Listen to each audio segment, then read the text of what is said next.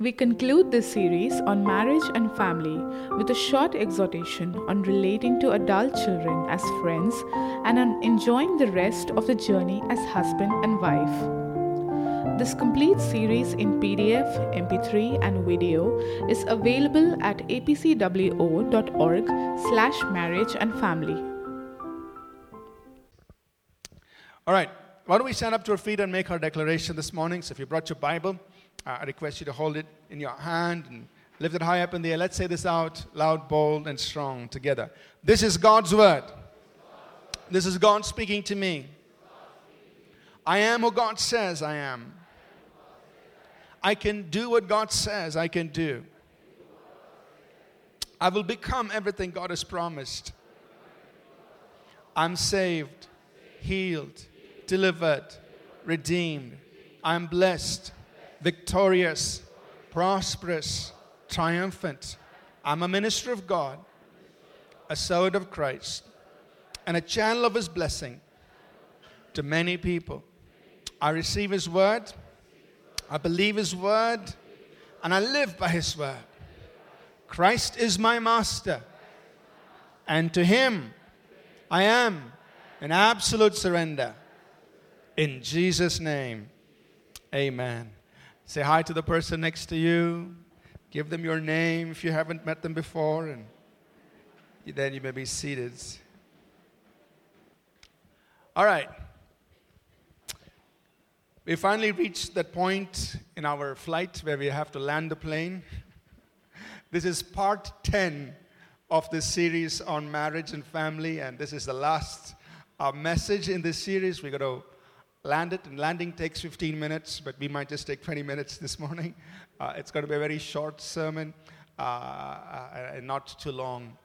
Uh, so, we've been talking about marriage and family for the last nine Sundays. Today is the last Sunday.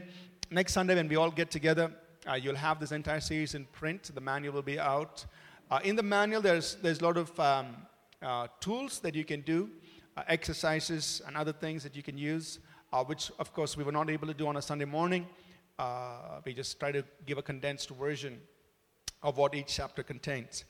Uh, today, we kind of bring things to a conclusion. We're going to just simply talk about when children become your friends and enjoying the rest of the journey. Uh, the message, of course, is targeted those who are parents, or children are transitioning out of the home and, and, and that stage of life. And that's kind of what we uh, uh, the kind of uh, uh, the audience that we're addressing. And of course, there are many of us here uh, who are not in that stage of life. Uh, you're single, you're young, yet to be married, so on.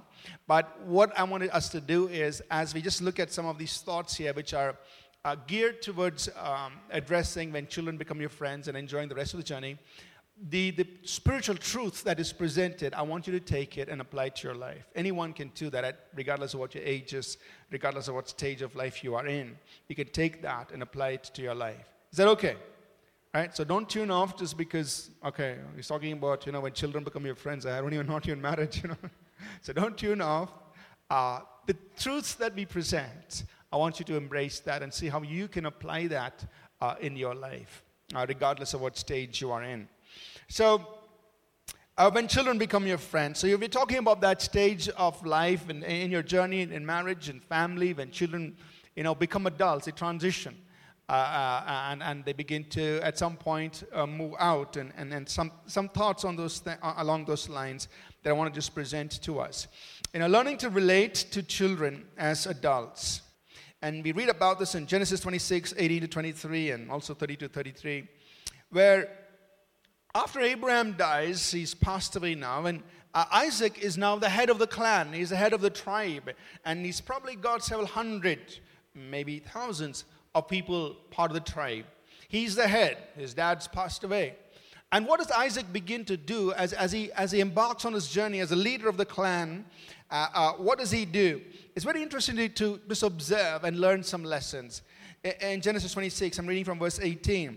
It says, Isaac dug again the wells of water which they had dug in the days of Abraham his father, for the Philistines had stopped them up after the death of Abraham. He called them by the names which his father had called them. Also, Isaac's servants dug in the valley and found a well of running water there.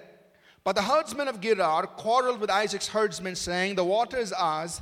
So he called the name of the well Esek, because they quarreled with him. Then they dug another well, and they quarreled over that one also. So he called its name Sitnah. And he moved from there and dug another well, and they did not quarrel over it. So he called its name Rehoboth, because he said, For now the Lord has made room for us, and we shall be fruitful in the land. Then he went up from there to Beersheba. And it came to pass the same day that Isaac's servants came and told him about the well which they had dug, and said to him, We have found water. So he called it Sheba. Therefore, the name of the city is Beersheba to this day. Some interesting things that we can observe. First, you know, when Isaac begins his journey, he goes and redigs the wells of his father Abraham. He unstops those wells, speaking to us about the importance of, yes, children or the next generation need to drink from the wells that were given to the fathers. So, yes, children, and you're talking about it spiritually, you're talking about it naturally. Children can, dig, can drink from the wells that God has given to us as parents or in a church context. The next generation should definitely drink from the wells that were given to the preceding generation. Whatever God had given in terms of revelation and understanding, when a new generation arises, they need to drink from those wells. And what's interesting is Isaac called those wells by that name. But the names given to those wells by his father, Abraham. That's very important because he maintained the identity of those waters, of those wells. That means he didn't, you know, try to rebrand it and call it something else and try to make it look different. No, it, that's what God gave to our pre- predecessors. That's what God gave to those who've gone ahead of us. Those are the wells that we must drink of. Drink of it, call it by its name, maintain its identity. Don't lose that. Those are our origins, those are our beginnings. We need to maintain the ancient landmarks. Are you with me so far? But what's also interesting is that Isaac then moved on when I say Isaac, it means his whole, all his tribe and people and servants. They, they begin to dig new wells. And when they started digging new wells, initially they faced challenges, they faced problems. The inhabitants, the people in Gerar, came and opposed them, they quarreled with them. So that's why he called the first well Sitnah, meaning quarrel. And then they went to another place and dug wells. And again, they faced opposition. He called those wells eh, Esek, meaning contention. So there was difficulty when they began their journey and started to dig their new wells. But then they pressed on and they came into this land of of, uh, they came to another place where it was very spacious. They dug wells, they found water, there was no difficulty. So they called it Rehoboth, meaning now God's given us plenty of room. We're able to you know, experience fruitfulness. Rehoboth meaning spaciousness and fruitfulness. And they went on and they came to a place called Sheba. Sheba means seven times. And this time they dug their own well and they experienced abundance. I know I'm kind of creating and allegorizing this story, but the point is that we need to let our children or the generation that comes after us to not only drink from wells that, that have been dug by preceding generations, but they need to learn to dig their own wells and give them their own names. And we need to learn to trust God that they will be able to press past opposition, come into their own fruitfulness, come into their own spaciousness, and move from there into their own abundance, which God will lead them through or into. Amen? Now, many of us do the wrong thing. We make, make sure we chain our children to the wells we have dug. We say, you only drink from here, don't drink from anywhere else. Sometimes we do it in the church.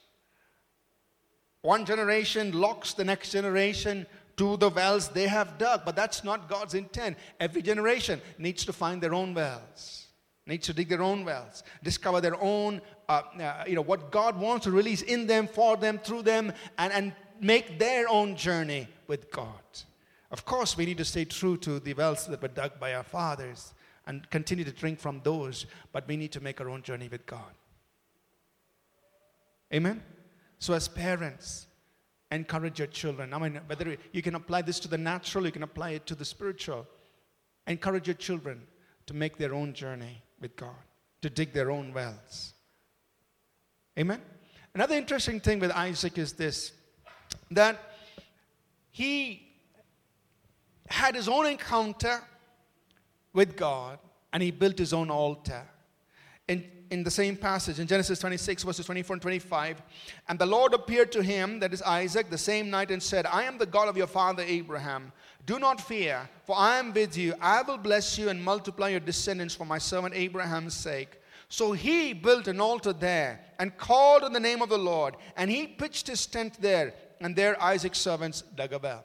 So here's another very important thing that Isaac came in his journey, he came to a place where he had his own encounter with God. He received his own promises from God, and he built his own altar before the Lord. Thank God for Abraham's altar. But Isaac didn't have to worship God at Abraham's altar. He came to a place where he built his own altar with God. He had his own encounter with God and he received his own promises from God. So when we raise up children, remember, we need to release them so that they can find their own encounter, they can have their own encounter with the Lord. Receive promises that He has for their lives and, and, and have their own altar to worship God. Amen? Are you with me? Is this making sense? Yes or no? And the same thing in the church. You know, as we hand things over to a new generation or the generations that arise, look, thank God for the altars we've built. Thank God for the encounters we've had and the promises we've received. But they can't live on old manna. They can't live on presence that was some years ago. They've got to have their own altar with God. They've got to find their own encounters with God. They've got to receive their own promises with God. What we can do is to pray for that to happen in their lives. And God is faithful, He'll do it. Isaac had that.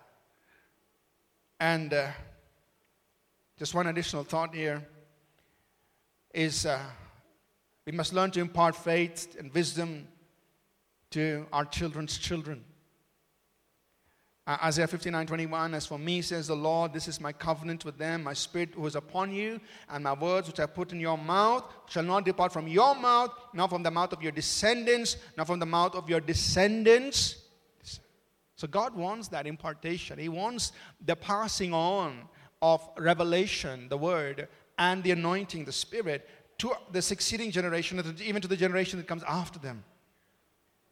Each generation must build where the previous generation finishes. Amen?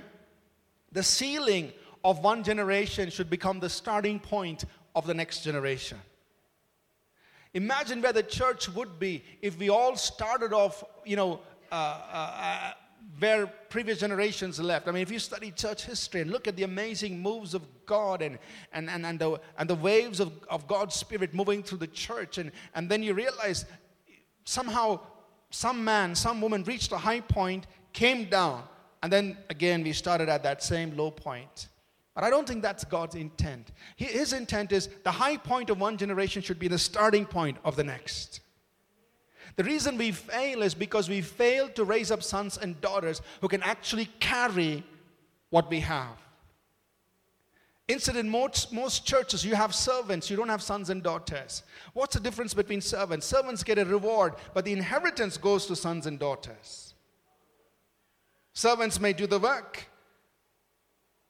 Sons and daughters also do the work, but there's a difference. Servants get a reward, the inheritance goes to sons and daughters. So most churches, most ministries, they, they have many servants, but they fail to raise up sons and daughters. And so what happens? The anointing, the revelation given to one generation just dissipates. And then when somebody rises up, they've got to start all over again. But I believe things are going to change.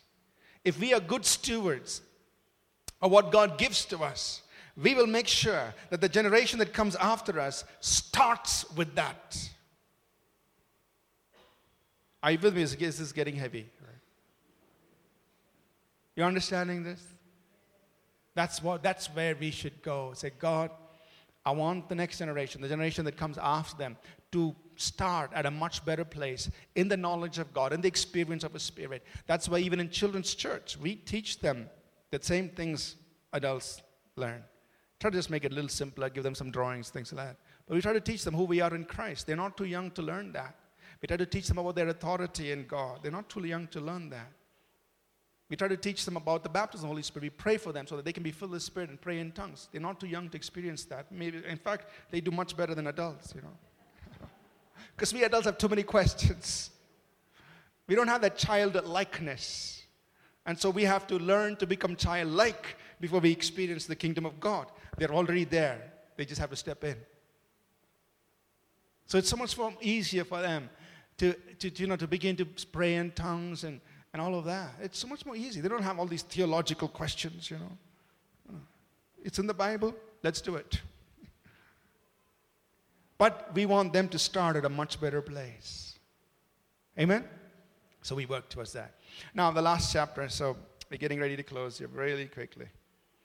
So now, enjoying the rest of the journey. So the time comes when, you know, in part of your journey in marriage and family, children grow up, they leave home, and you're back again to your honeymoon years. Amen. it's like, hey, it's just two of us, you know. And uh, you can enjoy the rest of the journey. All the hard work's over now. And is this two of you? What are some just some thoughts here? Of course, there can be challenges even in those that phase of life, that season of life. One is it there could be regrets about I wish I had done this better, I wish I had done that better, I wish I had served God more when I had strength, I wish I had done this, wish I, there could be those kinds of thoughts. There could be also challenges that, that, that did come to, um, to us in that stage of life, which uh, you know we probably never experienced before. And so, just a word of encouragement here from Psalm 84, verses 5 and 7. Learning, we must learn to let go of regrets and learn to uh, uh, face our challenges, knowing this powerful truth. In Psalm 84, verses 5 through 7, it says, Blessed is the man whose strength is in you, whose heart is set on pilgrimage. As they pass through the valley of Baca, which literally means the valley of weeping, they make it a spring the rain also covers it with pools. They go from strength to strength. Each one appears before God in Zion. Very interesting verses. It says, Blessed is the man whose strength is in the Lord, whose heart is set on pilgrimage, meaning his heart is set on a journey that's taking him somewhere into the presence of God, to the habitation of God. That's what pilgrimage is. You're going, so when somebody sets on a pilgrimage, they're going to, let's say, a, a place where they're going to encounter God. I'm on a pilgrimage, I'm going somewhere. Everything now is very transient, I'm just passing through. So, blessed is a man whose strength is in God. He sees himself as a pilgrim. He is passing through life, and his eyes are, his heart is set on something great and grand where he's going to encounter God. Now, on that journey, on that pilgrimage, it's possible that he's going to walk through the valley of Baca, meaning he's going to walk to the valley of weeping. Now, what happens when he goes to this, when this kind of a man goes to the valley of weeping? He calls the counselor. no. The Bible says here, when this kind of a man goes through the valley of weeping, whatever you know that might actually mean in real life, whatever that might cause that weeping, when he goes through the valley, what does he do? He makes it a spring. And the rain comes, covers it with pools. I want you to believe that. Do you believe that? That you, as a man or woman who, whose strength is in God, whose heart is set on the Lord, that when you go through those valleys of weeping, that you can actually make those valleys pools, that you can actually experience the rain of God in those seasons. It's because your strength is in God. And what does it say? Whoa, when he goes to the valley of weeping, he comes out totally drained and weak and no. The next verse says, they go from strength to the valley of weeping is only going to result in you coming out with greater strength. That's part of your journey. You're going from strength to strength. And even if you go through the valley of Baca, when you come out on the other side, you're only in a position of greater strength. Amen? Greater strength. Now, that's the promise for all of us, regardless of our age or stage in life. As long as our strength is in God and our heart is set on pilgrimage, Lord, I'm on a pilgrimage. I'm a pilgrim. I'm, I'm, passing through this world. My heart is set on eternity. My heart is set on you, on your purposes, and your kingdom purposes. And I'm here on a journey. Of course, I've got things to do. I've got an assignment to fulfill and all of that. But if my journey is going to take me through valleys of Baca, I know that God that valley is not going to drain me. That valley, I'm going to turn it into a pool of springs. I'm going to experience your rain in the valley. That's your promise. And I will come out stronger than I entered in. And go, I will go from strength to strength. Amen. And of course, you can take that and apply it even in the context of your marriage and family as transition and things happen. Another important thing is to enjoy memories, but don't live in the past. And of course, I, I, we've presented it in the context of marriage and family, but anyone can apply this. Psalm 77, verse 11 I will remember the works of the Lord. Surely I'll remember your wonders of old. Psalm 105, verse 5 Remember his marvelous works which he has done, his wonders and the judgments of his mouth. Psalm 143, verse 5. I remember the days of old. I meditate on all your works. I muse on the works of your hands. So the Bible teaches us to do that. Just look back. Just look at the good things God has done in your life.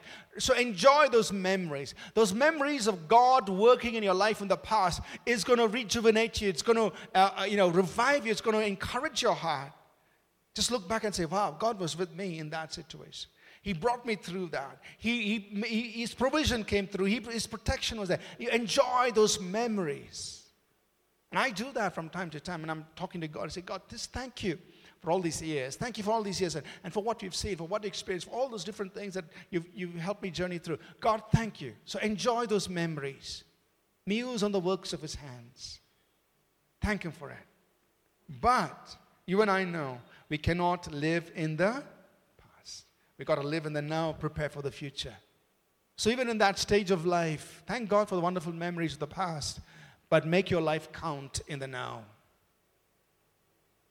What can you do for the kingdom of God now?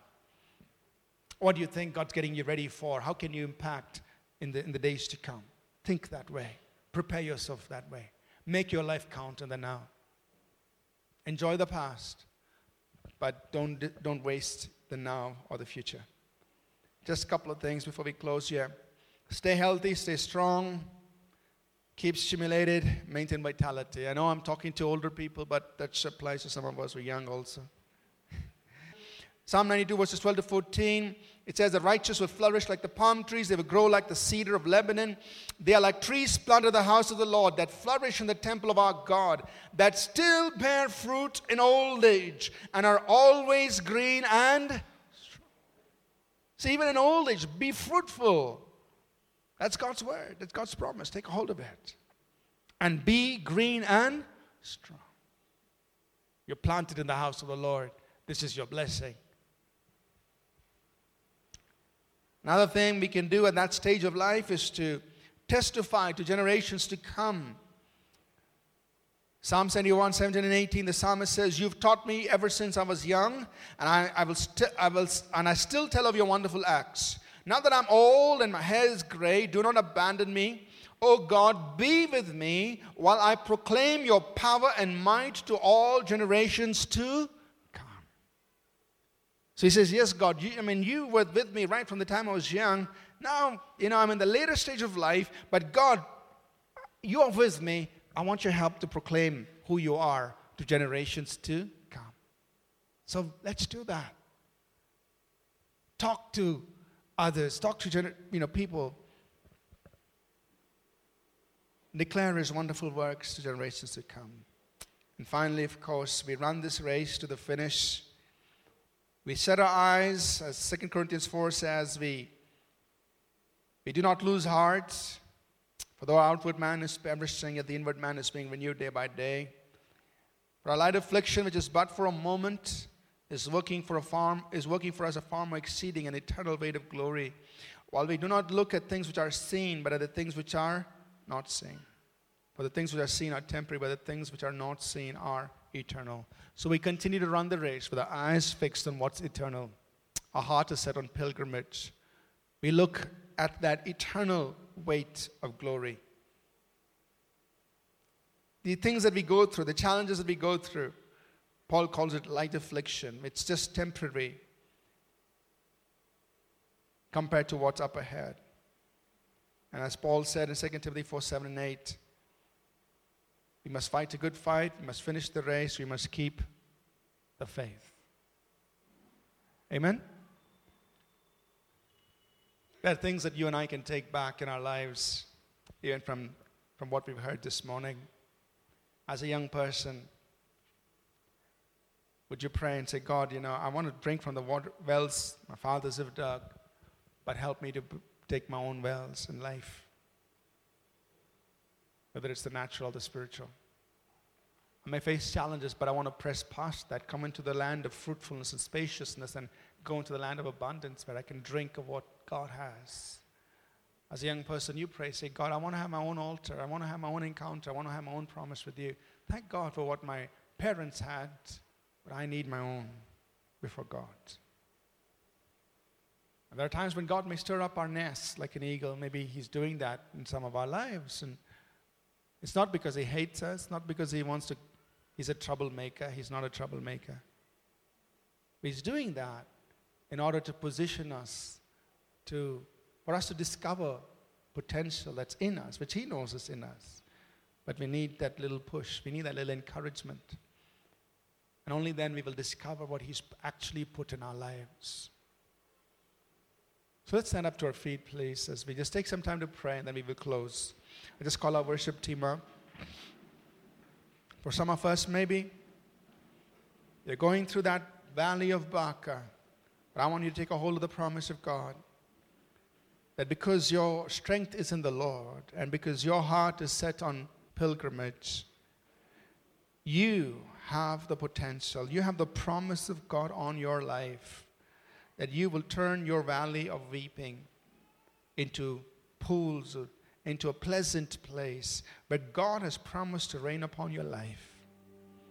And you will go from strength to strength. The valley of weeping is not intended to drain you, it's only intended to cause you to come out stronger. Do you believe God? Saying, God, you will make this valley of weeping a place, a pleasant place you, because of your blessing.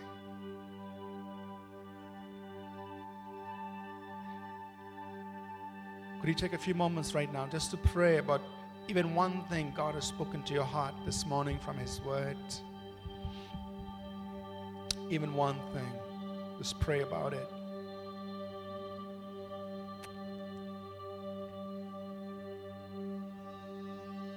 For those of us who are parents who are in that stage of life that this message was intended for, and I want you to just also pray and say, God, I want to take these things that I've heard and live it and walk in it. You are my God.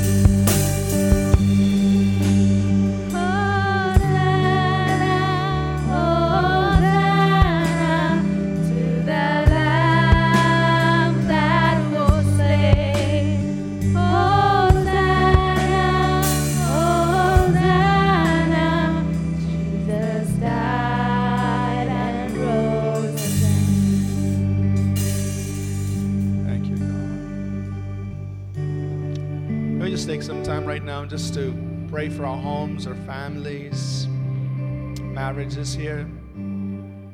So if you're married, if you're standing next to your spouse, just hold hands, pray together for your family, your marriage, your home. If you are here just by yourself, just pray for your spouse, wherever he or she may be. For a young person, pray for your parents, pray for your households.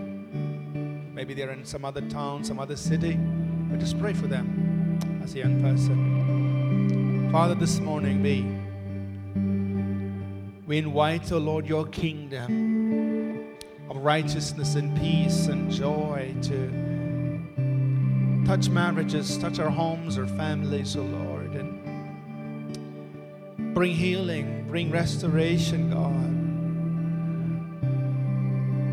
Bring understanding, Father, into our hearts to know how to do this properly, how to do this correctly, God. Marriage and family and home and, and just journeying with you together. We pray your grace, we pray your blessing. Upon our homes, upon our marriages, Father God. We just pray for a move of your Holy Spirit through our homes, through our marriages, through our families. Holy Spirit, breathe upon our children, breathe upon the generation after us, breathe upon them powerfully, Lord. Father, we pray that truly, God, you'll do a work that'll help us, God, represent you and represent your word accurately, God. That our homes, our marriages, families will truly represent what you designed, what you originally intended way husbands, wives relate, the way we relate to our children, the way we nurture our children, the way we raise them up, the way we release them into their destinies. Will, Lord, we truly be pleasing to you, will be accurate to your original design, and will be, oh Lord, a message to the world that this is what God intended. We ask for your grace. We ask for the work of your Spirit, oh God, to help us do this.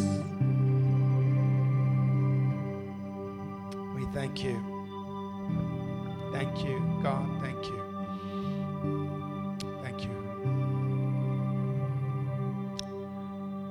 Before we close this morning, we just want to give an opportunity for anybody here who's never, who has not yet received Jesus into your heart, into your life. Maybe you just happen to be visiting, or maybe you've been coming here for a while.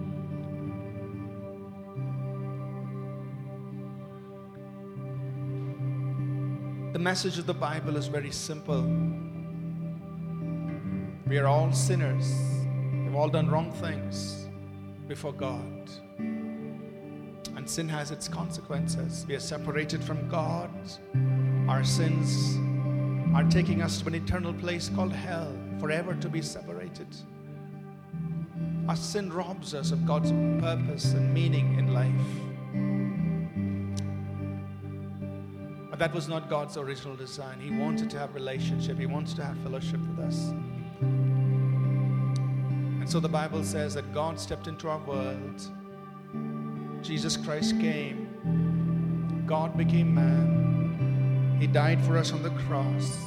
He took upon him our sins and the punishment our sins deserved. He was buried. He rose up again the third day.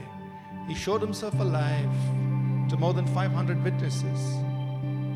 And after 40 days, he ascended into heaven. He told his disciples to go preach and give everyone this promise that if you believe in him, you will have your sins forgiven. He'll make you a new person. He'll bring you into God's family. And you can live for his purposes. He's coming back again, the Bible says. This morning, if you feel a tug in your heart that I want to receive Jesus into my life, I want to have my sins forgiven, and I want to lead you in a simple prayer. Or maybe you did walk with God, but for some reason you wandered away and wasted your life. But this morning you feel that I want to give my life back to Jesus. I want to live right. I want to live for Him. Then you can pray with me too. Could we just bow our heads, please, for a moment? If you feel in your heart you want to do this, then pray this with me, please. Lord Jesus, come into my heart. Forgive my sins. Make me a new person. Make me a child of God. And from this day on, help me to live for you, for your purposes alone. I give my life to you, Jesus. I do this in Jesus' name. Amen. All right, let's close. Father, we thank you for this morning. And God, I just pronounce your blessing on your people. The grace of our Lord Jesus Christ, the love of God our Father, and the sweet fellowship of, of His Holy Spirit be with each of us always. In Jesus' name, amen. Amen. God bless you. Thank you so much for being here this morning. God bless you. Have a great Sunday, a great afternoon. See you again. Thank you. We trust that this message was a blessing to you. We'd love to hear from you. You can email us at contact at apcwo.org. Also, visit our website www.apcwo.org for additional resources. Thank you for listening and God bless you.